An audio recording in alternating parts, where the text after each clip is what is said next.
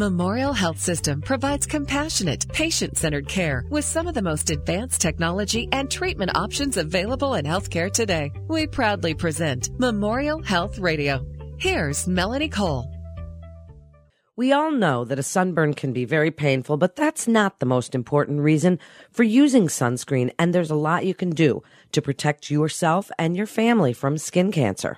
My guest today is Amy Albrecht. She's a physician assistant at Strecker Cancer Center of Memorial Health System.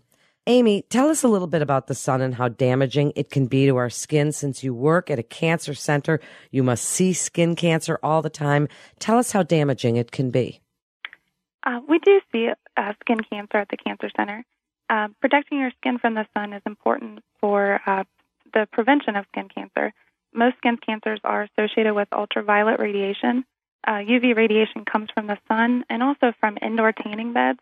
Uh, UVA rays cause aging of our skin cells and can lead to long term damage like wrinkles. And UVB rays damage our, um, the DNA in our skin cells. These are the rays most likely to cause sunburns and may lead to skin cancer. So we hear we're supposed to use sunscreen, which not everybody always does. Tell us a little bit about sunscreen. There's so many of them on the market. What are we supposed to be looking for? Sunscreens help to block the UV rays from reaching our skin. Uh, they're measured using sun protection factor or SPF. You want to find a sunscreen that is broad spectrum, which means it protects from the UVA and UVB rays. Look for a sunscreen with SPF 15 or higher.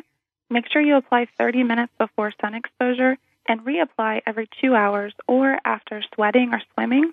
So, what about little infants and s- such? Can we put sunscreen on them? And what should we be doing to protect them from the sun? Infant skin is very sensitive. It's best during the first six months to avoid direct sun exposure and keep the infant in the shade. If the baby must be in the sun, you want to dress in clothing that covers the body and shadow the face with a wide brim hat.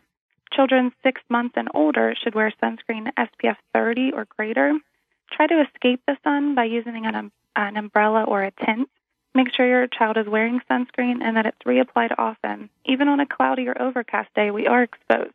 So you mentioned number 15. People go all the way up to 70 and things like that. Does more equal better protection? The higher the number, the better you would be protected from the sun. So 15 is just the, the lowest number that you should get, but you're right, you can get all the way up to 50 or 100. So just make sure it's over 15. So if we're checking our skin for skin cancer, and you know, if we used to be in the sun and now we know better, what are we looking for? Checking your skin is important, and you should try to do it monthly. And if you were to find something suspicious, I want you to see your uh, primary care provider or dermatology. Uh, you're looking for the ABCDEs of melanoma. So A is asymmetry. Do the sides of the mole match? If you were to draw a line down the center, uh, do the halves look similar? Asymmetry is a warning sign that it, it could be a cancer. B stands for border. Are the borders of the mole smooth and regular? If the edges look uneven or irregular, you should really have the mole evaluated by a health professional. C is color. A normal mole should be one shade. If there are a variety of shades, that can be another warning sign.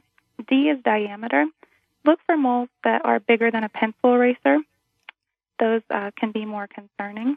Evolution is E, and that is the mole changing over time. Has this looked the same your whole life, or all of a sudden are there changes? That's really great advice. So you work in a cancer center and you must see skin cancer all the time. As I said before, what is the most damaging kind? There are three main types of skin cancer. There are other types, but um, three main types.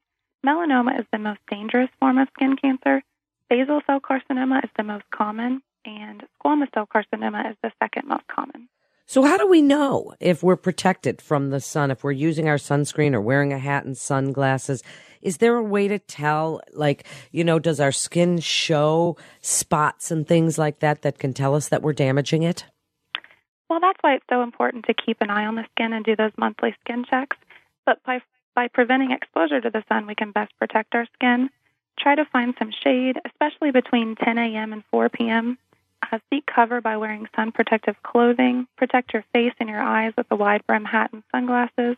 Sunscreen is a great defense. Remember to wear SPF 15 or higher. And um, try to apply the sunscreen 30 minutes before going outdoors. It also needs to be reapplied every two hours, or if you swim, sweat, towel off. And another important thing is to avoid tanning beds and sunbathing. That's really important. Just wrap it up for us, Amy, with your best advice about safety in the sun and protecting ourselves from the cancers that you see every day. It's important to seek shade, make sure you're wearing the protective clothing, including a wide brim hat, sunglasses.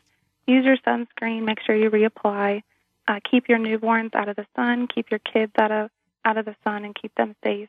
Avoid indoor tanning uh, and sunbathing and also make sure to examine your skin monthly. That's great advice. Thank you, Amy, for being with us so much today. You're listening to Memorial Health Radio with Memorial Health System. For more information, please visit mhsystem.org. That's mhsystem.org. This is Melanie Cole. Thanks so much for listening.